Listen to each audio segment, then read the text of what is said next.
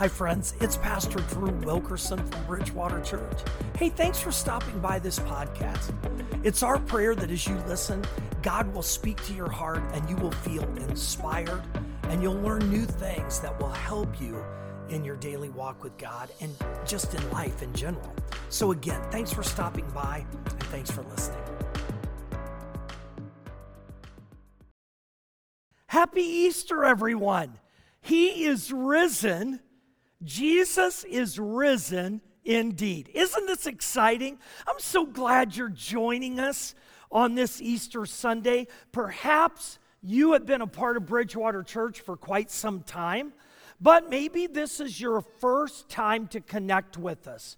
And what a great day to do that! Easter Sunday 2022. I'm so glad you're here. And we've been talking about doubts. We're in a series called Without a Doubt. And today is the perfect time to dive back in because if there's ever an event, can I call it that? If there's ever an event in life that has caused more discussion about doubt and faith, uh, it's got to be the resurrection of Jesus Christ. Is Jesus the resurrected Savior? We've talked about is Jesus the King of Kings? We started with is God real? But now we're coming around to this question is Jesus really resurrected? Is Jesus alive? And is he our Savior? Regardless of where you land on that question right now, I want you to hear me when I say it is okay to have doubts. In fact, I've got to tell you a great story. Tony Welch decided to buy his wife a little gift. He was concerned about her safety, and so he bought her a 100,000 volt pocket or purse sized taser. The effect of the taser was supposed to be short lived, with no long term effects on the assailant. It would give the person that used it time to run to safety. So he bought the little device and brought it home without telling his wife. She wasn't at the house when he loaded the two uh, AAA batteries into the unit and pressed the button. The problem was nothing happened. And he got to thinking about it and he sat down in his chair. And as he was reading through the directions, he thought, I really need to test this out on flesh and blood. About that time, the cat jumped up into his lap. Now, all you cat lovers, don't be concerned because Tony decided that Leo was probably not the right person or animal to try this on. And as he read the instructions, he didn't think it was that big a deal. In fact, he actually doubted whether this taser would work. Listen to this a one second burst would shock and disorient the assailant. The directions said a two second burst would make the assailant flop to the ground like a fish out of water. And a three second burst would make someone lose all their bodily functions. Any burst longer than three seconds, and it would just be a waste of the batteries. He's thinking to himself, it's only about five inches long. It fits inside a purse or a pocket. How can it deliver what the directions claim? He said, it, it just, it's just, I doubt it. And so he was sitting in a pair of shorts and he decided to take the unit, press it to his bare thigh leg, right to the skin, and he pressed the button. In an instant, he realized, as he writes, this was a weapon of mass destruction. He said, Although my thoughts were blurry, I'm not sure exactly what happened next, but I think the Hulk ran into our living room and body slammed me on the carpet over and over again. He said, When I finally came to my senses, I woke up in the fetal position. Tears were in my eyes, and my body was soaking wet. My tongue was blazing hot. Somehow my left arm was tucked under my body in such a strange position, and my legs had a burning sensation all over. He said, That's when I saw our cat Leo hanging to a picture above the fireplace, obviously trying to get out of the way of all of my body slamming throughout the living room. He said, Then I realized my reading glasses had been bent and somehow landed on the TV stand, and my recliner was turned totally upside down, eight feet from where I had been sitting. And no wonder the cat ran for safety. He said, My face felt like it had been shot with Novocaine, and my lips weighed, it felt like 88 pounds. Tony writes, Apparently, I had pooped my pants and my sense of smell was gone, which was a good thing, realizing what had just happened. I even thought I saw a faint cloud of smoke because my head was on fire and I was sure I had singed my hair. So, in conclusion, Tony writes Here's what I learned about a pocket sized taser there is no such thing as a one second burst when you zap yourself because your hand can't let go of a taser that has become lodged in your hand as you violently thrash the floor. He said, I learned something else, though, too. Never doubt the power of a taser, it really works. Isn't that a great story? We all have doubts. You have doubts. And by the way, if you have a taser, don't try it on yourself. I want to dive in to the Gospel of John, and I'm going to look at four doubtful, I mean, chocked full of doubt passages that describe the death and the resurrection of Jesus. And as we do, I want you to think about this. The word doubt means a feeling of uncertainty, to hesitate to believe, to feel uncertain about doing something, to distrust. Perhaps you feel uncertain about God. Perhaps you hesitate to believe that Jesus rose from the dead. Perhaps you feel uncertain about God on this Easter, but I'm so excited that God has led you to this moment.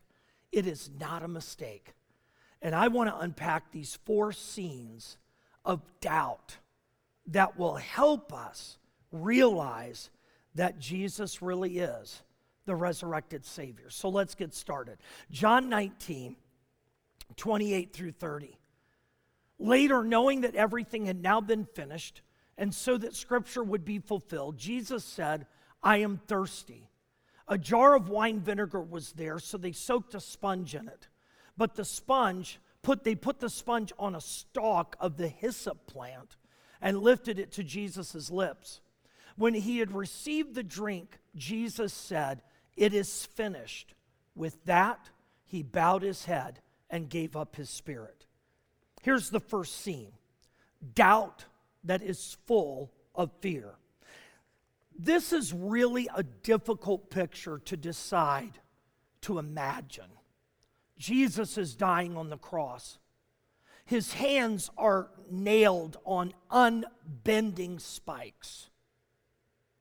And this crucifixion that began at noon, by now, three hours later, Jesus feels all the effects and the torture of being crucified. He can hardly breathe. All of the wounds from the flogging he had received were open. Insects were being attracted to him.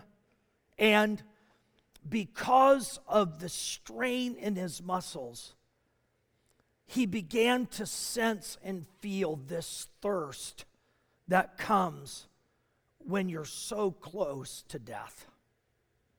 And that's why he said, I'm thirsty. And when they put this wine vinegar to his lips, It, it, it wasn't anything that would satisfy.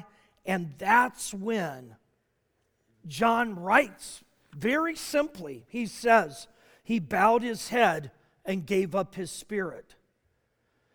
For God so loved the world, he gave. He gave us his son. And Jesus died sinless for our sins. This was an act of violence that was so horrific. In fact, even the Roman guards would come normally and break the legs of those that were hanging there so they couldn't push themselves up to gain another breath. The thieves' legs were broken, but scripture was fulfilled. Not one bone was damaged in Jesus' body. Although a centurion, to make sure Jesus was dead, stabbed him in the side, and this white serum, this bloody white mixture that John calls water, came out. And the only reason is that it was a Good Friday, was because the sinless Lamb of God had been sacrificed for us. The first scene John brings to mind is a doubt that is full of fear. That day that Jesus died on this cross, all of his disciples scattered. It was just one or two that were around to see what had happened. Their fears were, were, were just completely racing with every minute that passed by. Why? Because this was Jesus the Messiah. This was the Jesus that had come to set us free. This was the Jesus who said that he would be resurrected and come to life again as the Son of Man. And yet, here he was. He was totally human in this moment, and he was dead. I have a question for you. What do you fear the most right now? What really grips you and what do you fear the most? What looks hopeless to you? Your future? Do you fear a struggle that you're going through with your health? Is it your age? Maybe you're scared because you're young or you're frightened because you're old. Every one of those moments can create doubt in our hearts and minds. But I'm reminded of Corrie ten Boom. I loved reading her story and this quote from this woman who had been a Christian imprisoned in a Nazi concentration camp truly helps us understand what it means to trust God, even in our doubts. She writes If it's dark everywhere, you can become so discouraged. You might doubt whether light still exists. But even if you can't see the Lord, He sees you and me. Jesus said, and surely I am with you always to the very end of the age. When it's necessary, he suddenly says, I'm still here. Was Jesus really here? Doubt is always full of fear. But as the story goes on, the next scene, the next scene even is more unsettling. Look at John 19, 38 through 42. Later, Joseph of Arimathea asked Pilate for the body of Jesus. Now, Joseph was a disciple of Jesus, but secretly because he feared the Jewish leaders. With Pilate's permission, he came and took the body away. He was accompanied by Nicodemus, the man who earlier had visited Jesus at night. Nicodemus brought a mixture of myrrh and aloes, about 75 pounds. Taking Jesus' body, the two of them wrapped it with the spices and strips of linen. This was in accordance with Jewish burial customs. At the place where Jewish where Jesus was crucified, there was a garden, and in the garden a new tomb in which no one had ever been laid, because it was the Jewish day of preparation. And since the tomb was nearby, they laid Jesus there. Here's the next scene doubt that ends in death. I have to be honest with you, and I, and, and I can tell you this as a pastor. I've been with several people that I have loved when they passed. And up until the moment that a person dies, there's this glimmer that maybe something will change. Maybe this person, especially if they're loved and cared for so much, perhaps they won't die. But when someone is in the throes of death, doubt begins to increase. I want you to think about Jesus. Jesus was considered by the Jews a criminal. He had committed treason. He had said he was the Son of God. Pilate really didn't buy into it. He didn't want Jesus to be crucified, but he washed his hands of it. And after Jesus' death, when Joseph of Arimathea and Nicodemus, two Pharisees, came to talk with Pilate, and I think, as scripture even indicates, there was probably a sense of secretness to it. Pilate relinquished the body to them. And I think that's when it hit them. When they picked Jesus up, dead weight, that's when the doubt began to, to enter their minds, thinking, where's the miracle for him? In fact, you remember that people had uh, taunted Jesus? They said, if you're the Son of God, come down off the cross. What happened? He's dead. Was he really the Son of God? Is this all part of God's plan? And it must have been difficult as they took that 75 pounds of myrrh, of, of spices, and, and the two men began to prepare Jesus' body. Jews did not embalm, they didn't remove the organs or the blood, but they would prepare the body. And then this is where you see that they wrap Jesus in these strips of cloth putting a, a band around his head, getting him ready to be laid in a tomb. In fact, it's a borrowed tomb. Scholars believe from Joseph of Arimathea himself. It's a stone, it's a cave like place cut away where there would have been a bench, and they would have uh, wrapped Jesus completely and put him on the bench. And then it was sealed with a stone that was ready to be put into place. And when that stone was put in place, and Joseph and Nicodemus walked away. Here's what I think was going on in their minds He's not coming back, he is dead. Doubt that ends in death. I want to I want to ask you something though. I realize that death can be cruel. And I, and I want to pause here for a moment before I ask this question. I want you to know that we care deeply about those of you that have lost a child before the child was even born or a child before they were ever able to live their life. We want you to know here at Bridgewater Church that we care deeply about those of you that have lost a spouse and you still have children to raise. Death can be so, so cruel to us when we lose someone that we love and we care about and we think it wasn't their time. But I have this question Have you ever truly believed that death is not an ending, but death is truly a new beginning? In fact, I wanted you to see this, and so I put it on the screen. I want you to hang on to this if you are desperately shaken right now by your doubts. Doubt that ends in death may seem like the worst thing, but the resurrection of Jesus reminds us death is not the last thing.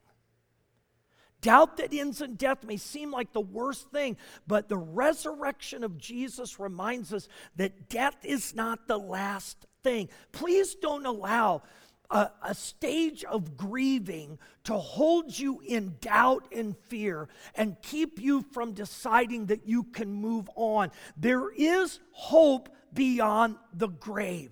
And that's what I think that Joseph and Nicodemus were asking. Here's the question What now? What do we do now? I want you to look at John 20, verses 1 through 10. Early on the first day of the week, while it was still dark, Mary Magdalene went to the tomb and saw that the stone had been removed from the entrance. So she came running to Simon Peter and the other disciple. the one Jesus loved, and said, They have taken the Lord out of the tomb, and we don't know where they have put him. So Peter and the other disciples started for the tomb. Both were running, but the other disciple outran Peter and reached the tomb first. He bent over and looked in at the strips of linen lying there, but did not go in. Then Simon Peter came along behind him and went straight into the tomb. He saw the strips of linen lying there, as well as the cloth that had been wrapped around Jesus' head. The cloth was still lying in its place, separate from the linen. Finally, the other disciple who had reached the tomb first also went inside. He saw and believed. They still did not understand from Scripture that Jesus had to rise from the dead. Then the disciples went back to where they were staying. Here's the third scene doubt that makes room for faith. Just say that with me at home. Doubt that makes room for faith. This is exciting. Now, I know that you don't see John's name, but John is always the one in his gospel that is the one Jesus loved. He's, he's trying to bring about this sense of wonderful humility, but it's Mary Magdalene not John and Peter, but Mary, who really sets the stage. She goes. All four gospel writers have her as the first eyewitness of an empty tomb. And so she goes and she tells uh, Peter and John, he's not here. Now, we'll get back to her story in a moment. But I love this because Peter and John run to the tomb, and, and this is so awesome. Actually, John outruns Peter. I guess he's a faster sprinter. And he gets there, but we're told that literally John stops. He bends over and looks into the tomb. Literally, the Greek phrase is he peeped in. He just peeped in. You know why? He was full of doubt. Do you know that's us? So often that we don't want to move forward in our relationship with God. And we're just like John. Don't feel bad. We're all like John. At times we just peep in, we're just looking off to the side. We don't want to go all the way in. Would you have? Would you have said, if there wasn't a body in there, would you do you even like cemeteries? Maybe you're one of these people that would say, I don't even like to go in a cemetery. You're certainly not going to go peep in or look in or walk into this empty tomb. But Peter would. Maybe you're a Peter. You, you run to the, to the graveyard and you run in to see what had happened. Now, this is interesting. I want to give you two insights about Peter and John because this is this third scene doubt that makes room for faith. Understand that for John, he struggled to believe what was happening. And when he finally walked in, the light began to dawn. That's okay. Don't ever think you're too slow to, to the answer that God wants you to have. You're in his perfect timing. Keep moving in his direction. But think about Peter. I love this. Peter looked in, and we're, it's, we're told this in the Greek language as you unpack it, that the way that he looked at the linens, it seemed as if the head wrap of Jesus had actually been folded and laid into place. Well, that's not where Joseph and uh, uh, Nicodemus had left it. They had wrapped Jesus' head. Now, Peter walks in the, and, and he sees. Just a short time later, here is this napkin, this head wrap that is folded neatly. Who does that if you're a grave robber? Who does that if, if you are trying to steal a body away, if Jesus is just dead. No, no, no. Doubt makes room for faith. In fact, think about this doubt, any doubt that you have right now, listen now, this is so important. Any doubt you're struggling with right now in your life, it is a catalyst for your faith. Dwell on this truth for a moment. Faith isn't really at odds with doubt. Doubt isn't a sinful wavering of our faith. Don't ever think that you are a less than the person that God can create and transform you to be because you're struggling with doubt. It's actually the opposite. Without doubt, we wouldn't be able to possess a passionate faith that's essential to our belief in God. Think of it, think of it like this with somebody that you love, a spouse, a best friend. Even though you know a person loves you, have you ever at times gone through something in a relationship where you doubted the love of someone? But actually, that doubt helped to answer questions that you were asking. Built into the natural tendency to doubt is this question can we? But faith declares we can, and we, we will believe all things because all things are possible in Christ.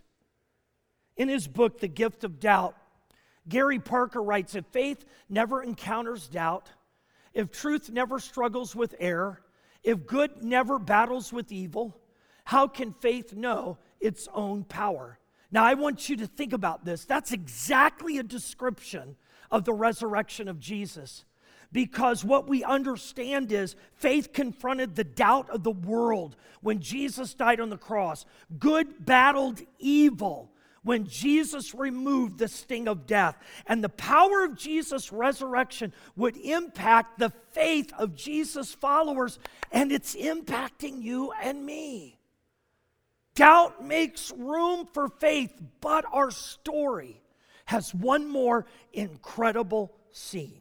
John 20, 11 through 16. Now, Mary stood outside the tomb crying, and she wept. She bent over to look into the tomb and saw two angels in white seated where Jesus' body had been, one at the head and the other at the foot. They asked her, Woman, why are you crying? They have taken my Lord away, she said, and I don't know where they have put him. At this, she turned around and saw Jesus standing there, but she did not realize that it was Jesus. He asked her, Woman, why are you crying? Who is it that you're looking for? Thinking he was the gardener, she said, Sir, if you have carried him away, tell me where you have put him, and I will get him. Jesus said to her, Mary. She turned toward him and cried out in Aramaic, Rabboni which means teacher. Here's our last and beautiful scene doubt that opens the door to hope. Say it with me at home. Doubt that opens the door to hope. Mary Magdalene stayed behind. There she was. She had been the first to the tomb, but she was the last to leave. She loved Jesus as a teacher, as a mentor. Think about it. This was the woman that scripture tells us that seven demons Jesus had cast out of her. She was so grateful. She wanted to know what happened to Jesus because her doubt was so great. Is Jesus the resurrected Savior? She had to know. Where was the body? She thought somebody had stolen it. That's why when she turned around and she didn't realize it was Jesus. She thought he was the gardener. You and I, because of our doubts, will see things in a skewed way. Because of our doubts, we'll begin to, have you ever done this? You'll think things that aren't true. You'll let your mind become distracted by, by lies or innuendos or, or just a spin on what the truth really is. But Jesus looked at Mary in one moment. He looked at her and he said her name. And the minute that, that her name came out of his mouth and he said, Mary, she realized that Jesus was alive. Jesus is alive. Look at verses 17 through 18. Jesus said, Do not hold on to me, for I have not ascended to the Father, not yet ascended. Go instead to my brothers and tell them, I am ascending to my Father and your Father, to my God and your God. Mary Magdalene went to the disciples with the news, I have seen the Lord. And she told them what he had said and that he had said these things to her. Wow. I, I need you to stop where you are. I know you have doubts.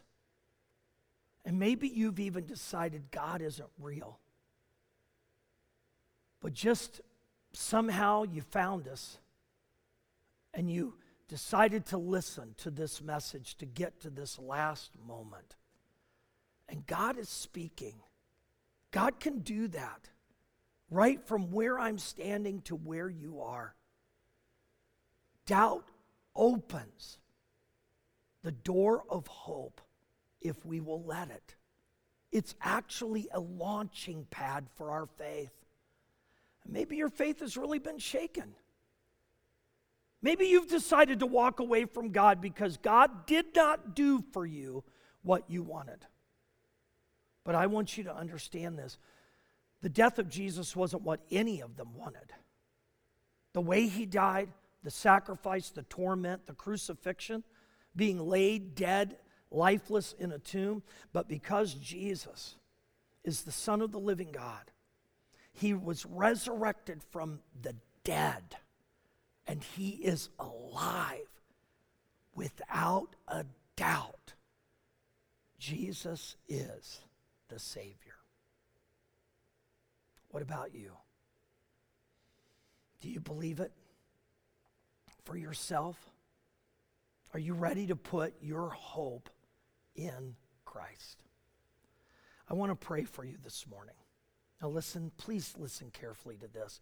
It is okay to doubt. It is all right to ask questions. I don't know where you are on your journey with God. But if you know beyond a shadow of a doubt that Jesus is the resurrected Christ, then you should celebrate. But it doesn't mean that you won't have moments of tension and struggle. But just keep your eyes focused on Jesus. And if you're not sure, I want to I want to lovingly challenge you. Just pray with me and tell God as I'm praying, I want to believe.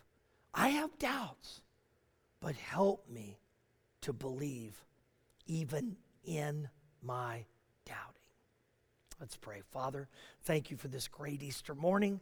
Thank you for this celebration. What a fantastic time we have had together digging into these four scenes in John's gospel. And God, my friends this morning may have some doubts.